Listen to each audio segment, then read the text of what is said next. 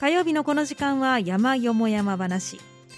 日はゲストお迎えしています。異業種交流会アウトドア部の久保田さんです。久保田さん今日もよろしくお願いします、はい、よろしくお願いします。3月に入りましたね。ようやくね、はい、もう春ですね春ですかね。ちょっとまだでも三段ひんやり そうですね。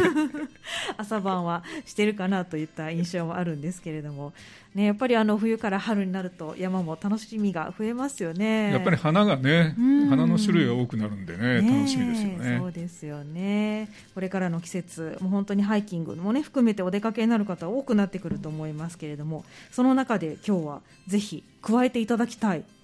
場所ですね。そうですね、はい、あの本当に春にいいところだと思うんですよね。僕が行ったのは2月だったんですけどね。そうなんですね。はい。その大和三山を今日はご紹介いただくということで、はい、これは霊界で行かれるご予定、ね、いやこれはね霊界とは関係なく、はい、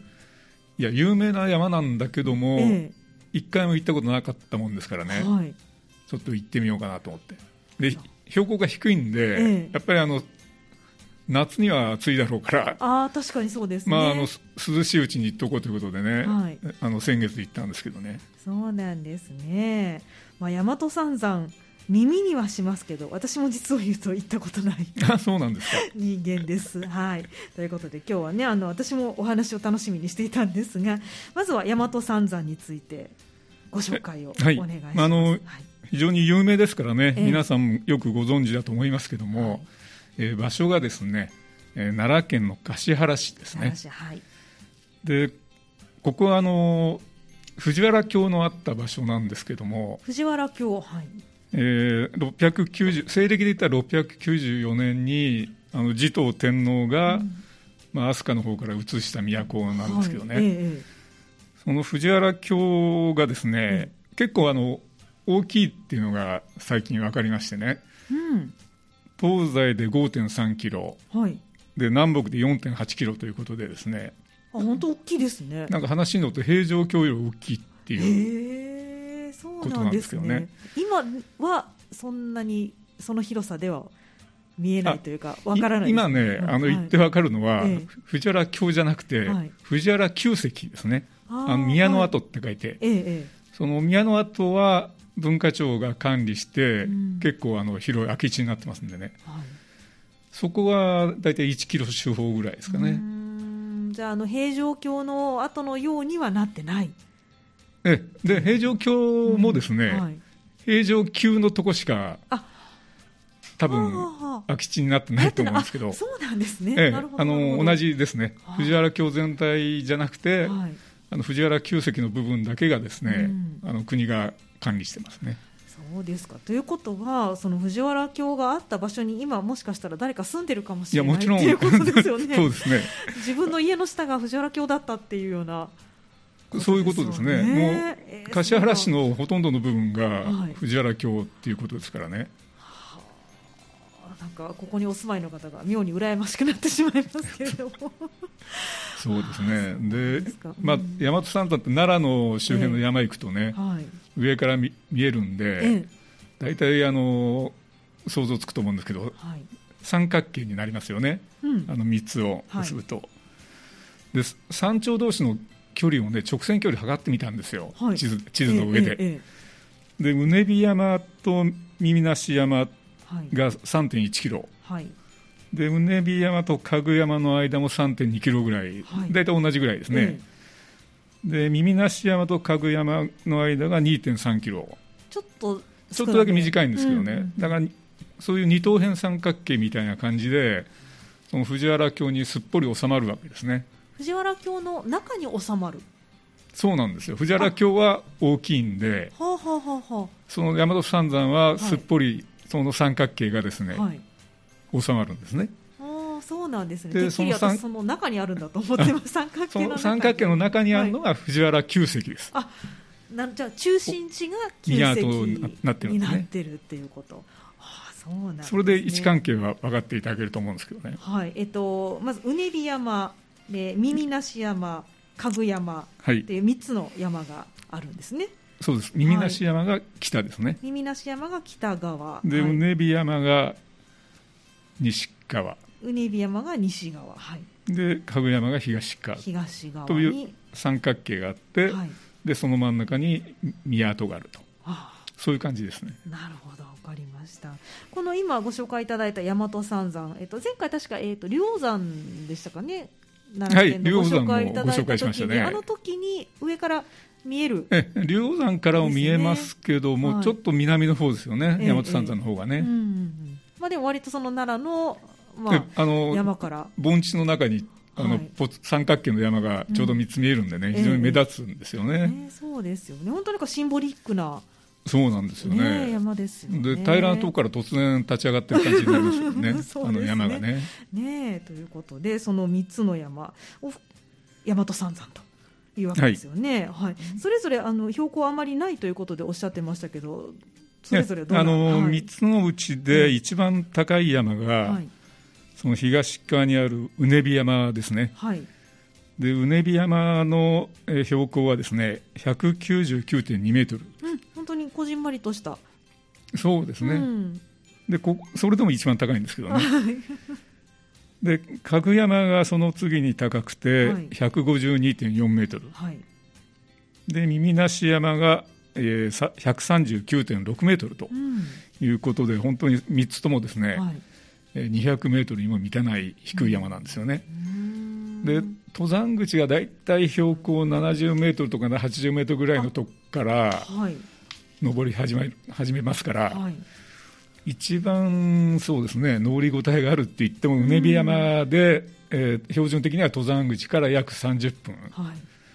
であとの2つはね、まあ、15分から20分ぐらいで登れちゃうんですよね。そうです。かもう本当にあのちょっとした小高い丘というか そうですそうです、ね、公園とかそれとあまり変わらないようなそうなんですよ。ですからあの、ね、山登りという感じじゃないんですけども、その歴史散歩と合わせてね、はい、でついでにその3つの山登っていただけると、うん非常に充実した一日になるかと思うんですけどね。ねそうですよね。あのこの3つの山、まあ、非常に近いというかね場所同じような場所にあるわけですけれども、えー、特徴としては同じなんですか？この3つのうちね、えー、2つが火山なんですよ。2つが火山、うねび山と耳なし山は火山なんですね。はいで昔あの、鹿山という言葉があったんですけど、今は鹿山って言わなくなったんですけどね、ね今、全部旧火山に、旧火山とも言わないらしいんですけど、旧火山とも言わなくなりました、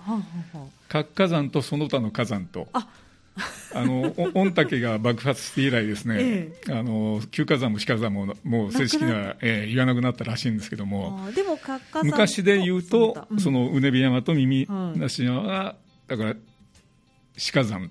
うんまあ、活動が終わっているという、ええ、あの有志ではもう噴火した記録がないということなんですけどね、はい、で家具山だけが火山ではなくて、はい、あの 桜井市の遠野峰からですね、はい、え北西の方に伸びた尾根の一部がですね、うんはい、浸食によって切り離されて、はい、まあ、山っていうか小丘陵ですね、うん、あの丘みたいに残ったのが家具山ですね。そうなんですね。なんかこう3つ近い感じがするので同じ系列の山かと思ったんですけど、うん、あの影山だけが性格がちょっと違うんですけどね。だから遠くから見ると、かぐ山が一番低く見えるんですよね、あ標高は真ん中ですけれども、えー、なだらかになってるんでねであとのうねび山と耳なし山って綺麗に三角に見えるんですけどね、はい、あそうなんですこれ、えっと、火山が噴火した形になるんですかね？もともとはね、うん、やっぱり噴火してたんでしょうね、大昔は。えー、でその、まあ、火山帯あの瀬戸内火山帯とかあるらしいんですけども、はい、えー、そのの火山帯に属する火山ですね、はい、でそれが侵食されていったのと、うん、それからあの周辺がですね、はい、隆起したのかな、うん、あ逆かもしれないですね、はいまあ、陥没してしまった陥没したことで、とにかくその山頂の部分だけがですね、はい、綺麗に残ったということですね。あ面白いですね。あなるほど。じゃあ昔はもしかしたらもっと高い山だったかも。そうですね。ねあのね。陥没とかいろいろあったみたいですね。侵食と陥没と。それによって今の形になったというふうに言われてますね。で、かぐ山だけはえーと、遠野峰、うん、あの遠野峰からつながってるつながってた尾根のが、はい、あの侵食で切り離されたということなんですね。面白いですね、なんかその昔の地形っていうのをちょっと想像するだけで、今と全然違いますもんね。で、そその辺の話はもう本当にもう歴史以前の、うん。ええ、あのそれこそ何千年とか、そうですね、もっと、ね、何千万年前とかいう、うん、そういう話だと思うんですけどね。ええ、でもここに人々はずっと暮らして、ね、根付いてきたわけですそうですね、あの大和盆地のちょっと南側ですよね、で周りに盆地ですから山囲まれてて、はい、あの非常に自然の要害の、うん、そうですね。すごく守られている。いうことでね昔から都がね開かれたんですけどね、ね、だからこそ藤原京がここにあったのかもしれない、ね、そうですね。だから藤原京どころが一番最初のね、えー、あの神武天皇、はい。まあ、実在したと言われてる、はい、いや実在したとは言われてない、はい、えっと日本書紀の中でということで、あの、うん、そういう神話の世界でですね、えー、神武天皇が最初に都を開いたのが、うん、うねび山の麓と、え。ー、いうことですからね。あそうなんですでその宮の後に橿原神宮が今あるわけですね、うん、ああそうなんですね。そんな歴史もちょっと触れながら。そうなんですよ、ね、楽しむことができる場所ということですよね。これ、まあ、あの山に登るのは本当に、ね、10分、15分、まあ、20分から30分ぐらいということでおっしゃってましたけれども、ね、それぞれはそんなもんなんですけどね。うんはい、これはまあでも全部まあ2.3キロ、3.1キロ直線距離で離れているということは歩くとそこそこ歩き応えはある距離になりますよね。これねあの全部歩くとですね、はい、あの標準的な散歩コースでは14キロって書かれてるんですね。はい、あの近鉄さんがあの、ええ奈良県のハイキングマップをですね、はい、テクテクマップですね。テクテクマップを、えええー、ネットでも公開されてますけども、はい、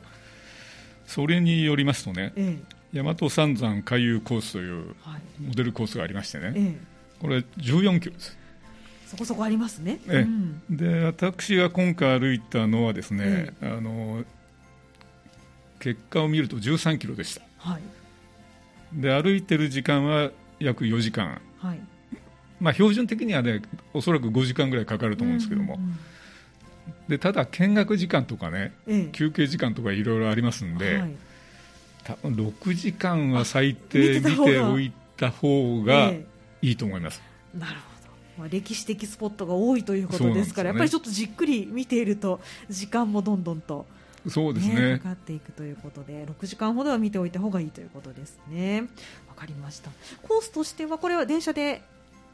行けるコース、ね、先月私が行ったのは車で行ったんですけどね、ええー、まず電車で行く場合は、あの近鉄そのどどの山から先に登るかなんですけども、ええ、大体モデルコースとか他のガイドブック見てもですね、はい、うねび山を先に登ってますね。うねび山が一番、はい、でこれはあの橿原神宮に近いということもありまして、うん。ええ、で駅駅がですね、はい、えー、最寄りの駅で近鉄の、えー、橿原神宮前という駅があるんですけどね、はいえそこからすぐなんですよ。はい、で三田からでしたらその橿原神宮前まで電車で大体2時間ぐらい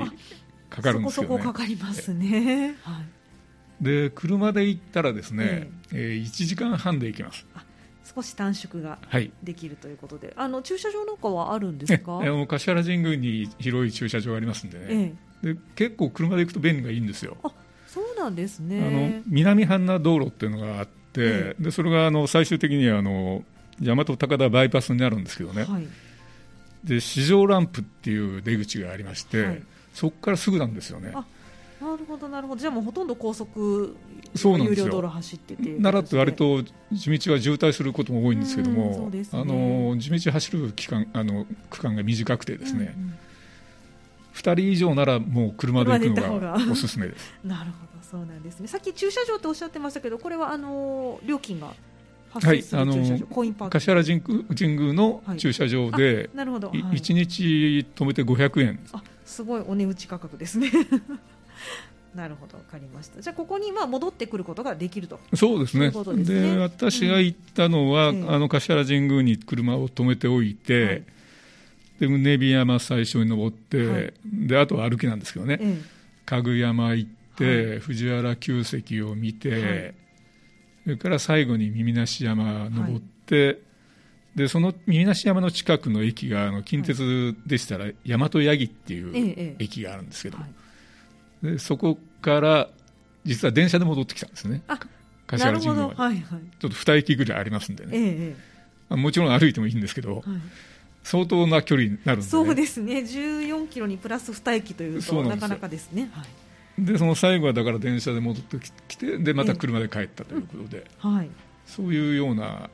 あのルートだったんですけどね、はあ、なるほど分かりました。これが大体オーソドックスなルートということですかね？あの、うん、この近鉄のテクテクマップでもですね、はい、順番がほぼ一緒で、ええ。えー、柏原神宮前の駅からですね、はい、えー、最初、うねび山登って、うん、でかぐ山に行って耳なし山と、そういう順路になってますんでね、はい、まあ、これがやっぱり一番いいんじゃないでしょうかね。うん、なるほど分かりました、まあ、うねび山が一番この中でも標高が、ね、高い。そうですね。ねということですから最初にそちらを登っていかれる方がもしかしたらいいかも歩きやすいかもしれませんね。かりました。じゃあまああの休憩見学を含めて6時間は見ておいた方がいいというほど見どころが多いということですので後半はその見どころをね詳しく伺っていきたいと思います。後半もよろしくお願いします。はいわかりました。よろしくお願いします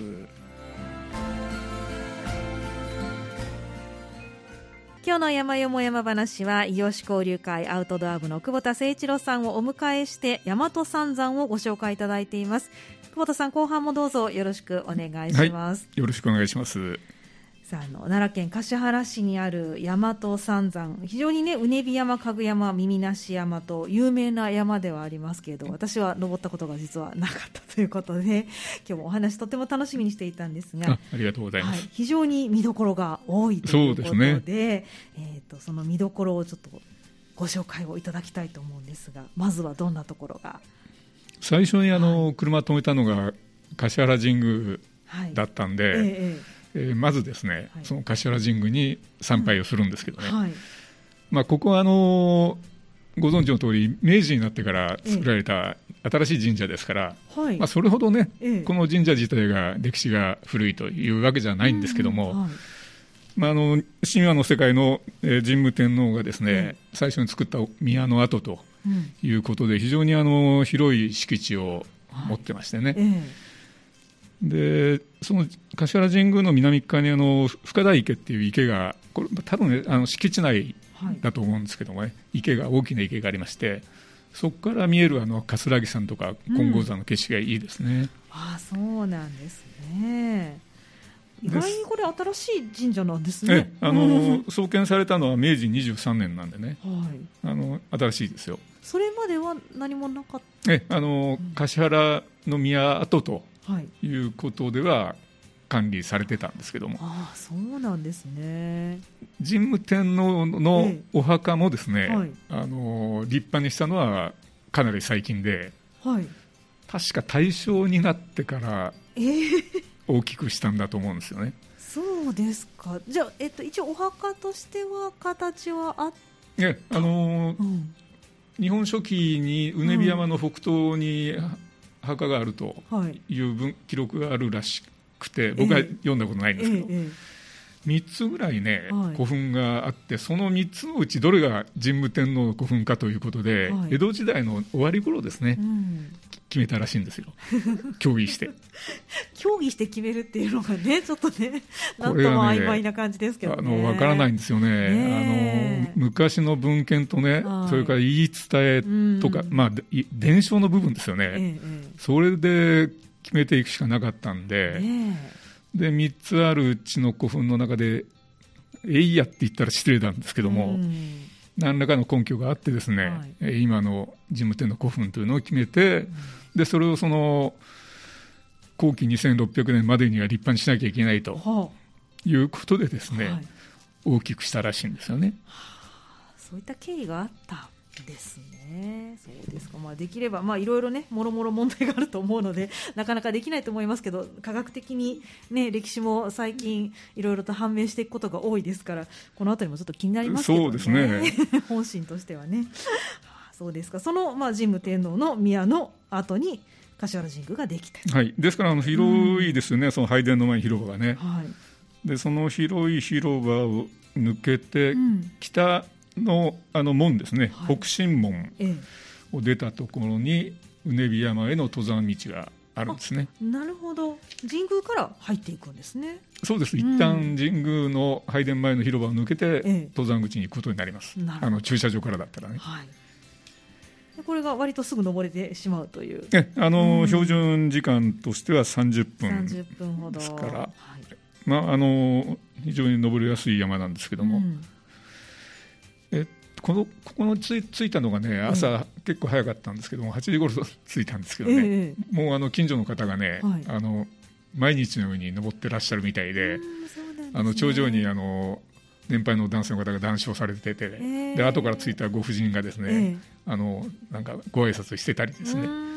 あの顔見知りの方が多いなっていう感じだったですね。ちゃんと憩いの場になってる、ね、皆さんの生活に根付いた場所になってるんですね。その朝早い時間でもこの神宮の中入っていけるんですね。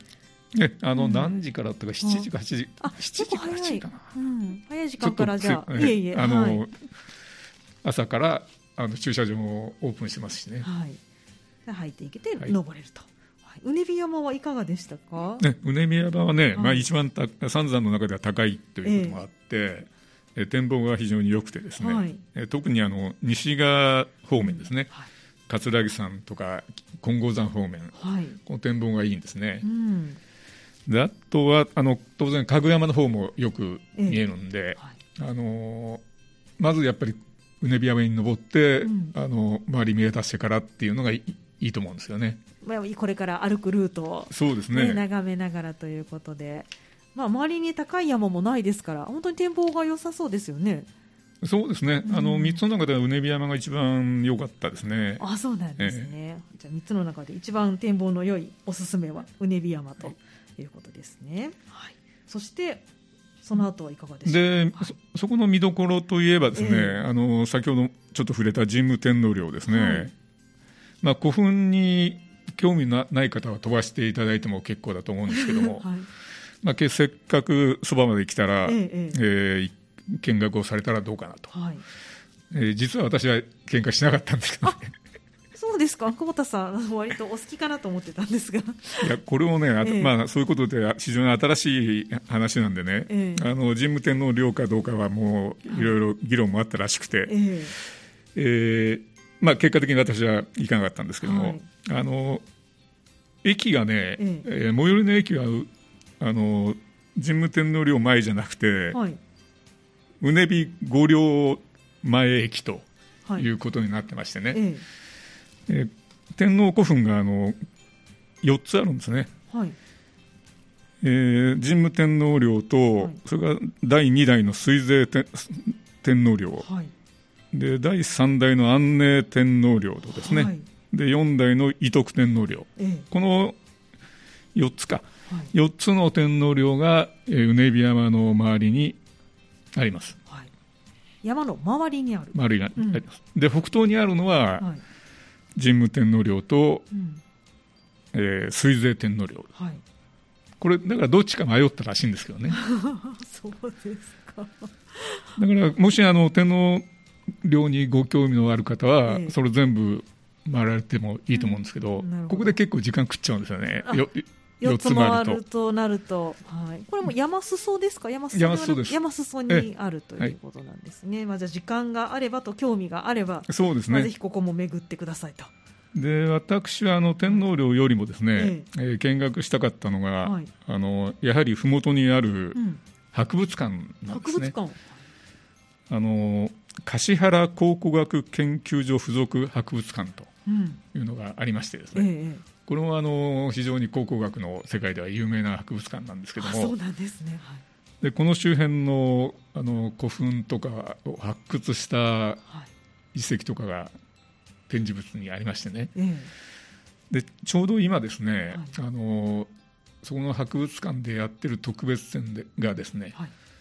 高松塚の古墳壁画発見50周年の記念展、うんはい。よみがえる極彩色壁画という特別展を開催中なんですよ。はい、これがあの今月の21日までやってますんでね。えー、で私が行った時もちょうどあの開催中だったもんですから、はい、で1時間ぐらいですね、ええ、あの見学をしまして。なるほど。じゃあ本当時間かかりますね。そうなんですよ、はい、あの考古学に関心のある方だったら、ええ、もしかしたら1時間じゃ済まないかもしれないですね。そうなんですこれは、えーと、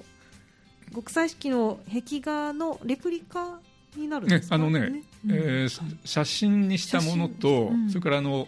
陶板に焼いたものが展示されてますね。へえ、陶板に焼いたものもあるんですね。そうですか。割とじゃあ久保田さんはそうですね。僕興味が終わりで。昔のその古墳の話とか結構興味ある方なんですけども、えーえー、その博物館に行ったことが今までなかったもんですから、うんうんはい、1時間ぐらいですね、はい、え見学をしましてですね、はい、ちょうどあのちょうどっていうかあの無料だったんですよ。あそうなんですね。あの、えー、勉強書見せたら、はい、65歳以上か60歳以上かちょっと忘れましたけどね、あの65歳以上だったかな、うん、無料でしたですね。そうなんですね。じゃあちょっとお得にも見られる ということもあり。ね、はい、そうなんですよ。それで1時間ぐらい見学をしましてですね。はい、で、もうその頃にはもう昼時になりますんで。すごい朝8時半に出てもうここでお昼ぐらいになってしまう。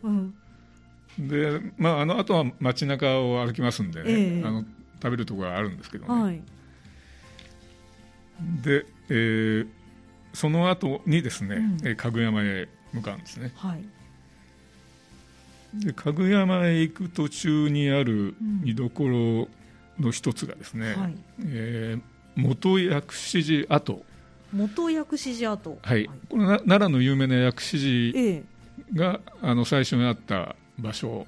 なんですけどねもともとはそこにあの天武天皇がですねあの皇后の病気の治癒を願って作ったということで、はい今の民家の裏にですね、あの大きな礎石がですね、うん、並んでるだけなんですけどね、もちろん建物はないんですけど、これがなかなか趣がありましてですね、はい、そこからあの家具山も見える見えますしね、うん、あの行った時はあの水仙の花が咲いてたりしまして、いいですね、はい、非常にいいところですね。そうなんですね。やっぱりもうここら辺になると割とあの持統天皇のゆかりの地、うん、ということになるんですかね。あのもう本当藤原京のど真ん中に近づきますんでね。うんええ、なるほど。はい。まあ、礎石群があるということなんですね。はい、ここにもね。はい。でここから家具山に。え で家具山に行って、うんはい、で家具山がねやっぱり一番その三山の中でも有名になってると思うんですけどね、そうですね。百人一首にありますよね歌が。え持統天皇の有名な歌がありますよね、はい、どうぞ。どうぞ。久保田さんどうぞ。えー、春過ぎて夏木にけらし白田への小諸保守町天の家具山と、はい、という有名な歌があるんで、ええ。家具山が一番有名なんですけどね、うん、あの山の形としてはね、ええ、あんまりよろしくない。あそうなんですか？あの、はい、さっき申し上げたあの、尾根の一部が切りはさ切り離されたっていう感じなんで、え綺麗な三角にはなってない。なるほど。ちょっとのんべんだらりとしたような感じのところがある山ということなんですね、まあ、でもここは、ね、そうやって持統天皇があの歌に読むぐらいですから非常に生活に根付いた場所であったんでしょうね、うね。この藤原京の人々にとって。三山の中では一番、うん、なんていうか宗教的には、位置づくの高いっていう感じですよね。そうなんです、ね、で麓にいる、ええ、いくつか神社がありましてね、え、で私が今回行ったのは角山神社っていう神社があって、はい、でそこにあの神社の中にですね、ええ。ー、なんか水たまりみたいなところありましてね。水たまりそうなん小さな水たまりなんですけど、はい、そこにあのびっくりするようなとか書いてありましてですね、はい。えー、伊勢神宮のに祀られてる天照大神がですね、はいええ、剣を洗ったという水たまりがありました。乾かないんですかその水たまりは。何か湧き出てるんでしょうか。まあ、そういうあの非常に古い、えー、歴史的な話もあるような神社がありましてですね、はい、でまあ、さあの登る時間はね、うん、もう本当に15分ぐらいで登ってしまうんですけど、はい、山頂にはあの小さな神社がありましてね。あ山頂にも神社があるんですね、はい、で祠が2つ並んでましてですね、えー、まあ、あの一つは、えー、っと雨乞い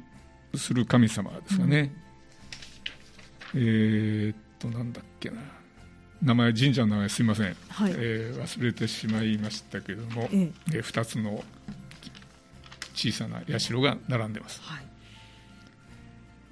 で古代古代はですねそのかぐ山からあの国見をしたというふうに言われてますね。あそうなんですね。山頂からはねそんなに360度展望があるわけじゃなくて、あの西側しか見えないんですけども、えその中腹からですね、はい、非常にあのその大和盆地とですねうねび山と耳なし山がよく見えるような場所はありましたですね。うんなるほど。その家具山を今度は降りられて耳なし山の方に行かれるんですよね。耳なし山行く途中にですね、はい、えー、一番の見どころのですね、ええ。ー、藤原旧跡があるんですね、はい、藤原京の、まあ、中心宮の跡ですね。ですね、うん。でここはあの持統天皇と文武天皇元明天皇という三代の天皇の宮の跡が宮殿があったところですね、で現在はね広大な広いもう原っぱです、はい、で建物は全くないんですよね、で赤い柱があの立ってる部分があるんですけど、えー、まあ、そこにあの大きな門があったとい。うことらしいんですけどね、えーそれ以外はもうただの原っぱ。でその原っぱまあいいんですけどね、ええ、あののんびりしてて、うん、で大和三山3つとも見えますしね、え、あの本当もうのどかな田園風景なんで。はい、で昔はあの畑とか田んぼがあったらしいんですけども、やっぱりあの国がそこが藤原旧跡だということで、うん、どんどん買い取っていって、はい、で空き地になってるんですけどね。なるほどそうなんですね。今だから何も本当に何もない。ただ赤い柱がぽつりぽつりとええ。その赤い柱っていうその色もいいですよね。そうですね。すごく目立ちそうなその赤い柱を入れて、大和三山のどれかを背景にして、はい、あの写真を撮ったらですね非常にあの、いい写真になりますね。ねそうですよね。だからちょっといわゆる映えスポットのような形になりそうですよね。それとですね、はい、あの一番おすすめはですね、ええ、あのこれからの季節なんですけども、はい、あの広い菜の花畑があるんですね。あそうなんですね。はいでその藤原旧跡の空き地の北側にあの醍醐池っていう池がありましてね、でその北側にあの2万5000平方メートルの菜の花畑がありまして。すごい広いですね、えー、これがね先月僕が行った時はあのまだ咲いてないんですけど、えー、まあ、3月末から4月頭ぐらい、うん、えー、見頃になるそうなんですけどね。あいいですね。で4月の上旬になるとね桜も咲くんですよね、はい、その近くに、はい、だから桜並木とその菜の花畑と両方が楽しめるんですね、うん、これだから4月の頭がベスト。おすすめ。ね。ですね。で私私が持ってる本でね、はい、あの関西花のお出かけっていう本があるんですけどね、うん、でこの中にあの菜の花の名称が2箇所紹介されてるんですけど、はい、そのうちの1箇所がね、ええ、その藤原旧跡なんですねだから桜の並木が見えて菜の花畑の向こうに桜そうなんですよね。この時期にね、ええ、一番おすすめなんですけど、ね、私が行った時はまだ何も咲いてないね、2月ですからね、え、ちょっとなかなか春の花はまだまだ先がね話が先の話だったかと思いますけれども。4月上旬ぐらい、まあ、ちょっと今年冬が、ね、長くて寒いので、ね、もしかしたらずれるかもしれないですけれどもね、まあ、でも菜の花と桜も見られるということでここ一番おすすめのそうですね。あのインターネットで調べたらあの、ええ、見頃がいつかって大体出てきますんで、ね、え、あのそれ確認されてから行かれたらいいと思うんですけど。うん、はい、わかりましたそして最後が耳なし山ですね。で最後に、はい、あの藤原旧跡から北へまっすぐ上がって、はい、えー、耳なし山に行くんですけども、ここここもですね登山口が標高がだいたい80メーターぐらいありますかね。うんはい、で、えー、そこから山頂まではですねあの 60メーターぐらい。標高差があるだけなんで、ええ、これも15分ぐらいですね。お散歩で歩けるかなっていう感じですね。はい、でこの山頂はあんまり展望は良くないですね。はい、で耳なし山から見える山が家具山だけなんですよ。うんうねび屋があの方面はちょっと木が多くて、うん、あまり展望開けてないですね。はい、なるほど、でこれでやっと大和三山を全部コンプリートコンプリートして。いうことになるんですけど、ね、はい、でここからでその後は、うん、あの最寄りの駅の大和八木駅に、はい、えー、降りていくんですけど、ええ、まあ、これはすぐ近く、はい、で最後におすすめが一つありまして、はい、何でしょうか？大和八木駅の近くにですね、ええ、老舗の有名な団子屋さんがありましてね。あそうなんですか、はい、だ団子商っていう名前なんですけど。団子商。これあの米の粉ですね。米粉を原料にした串団子でして、うん、あの品物それしかないんですよ、はい、その団子屋さんは。ええ。の行列ができてましてね、私が行ったの平日でもね、ええ、5、6人並んでましたですね。ああ、そうなんですね。久保田さん、買われたんですか ?1 本75円でね、うん、30本ぐらい買いました。すごいたくさん。お味いかがでしたか？美味しいんですよ、これ素朴な味で。で、あの、冷凍できるんでね、え、あの、一部は食べずに冷凍してしあの賞味期限はね、はい、その日のうちだけなんですよ。あ、そうなんですね。これはおすすめです。はいじゃあお団子を食べて桜も見て、そうですね。ねあの4月に、ね、はい、ぜひどなたかとご一緒に、はい。そしてあのまあもちろんあの歴史もぜひ味わっていただいてということで、でね、本当に見どころの多い、そうなんですよ。どうも世界遺産に申請をするらしいんですけどね。あ、そうですか。えー、またそのなってしまうと今度人が多くなるかもしれませんから、ね、ね、今のうちに行かれる方がいいかもしれませんね。はい。ということで今日の山よも山話は伊予交流会アウトドア部の久保田誠一郎さんに大和三山をご紹介いただきました。久保田さんどうもありがとうございました。以上山よも山話のコーナーでした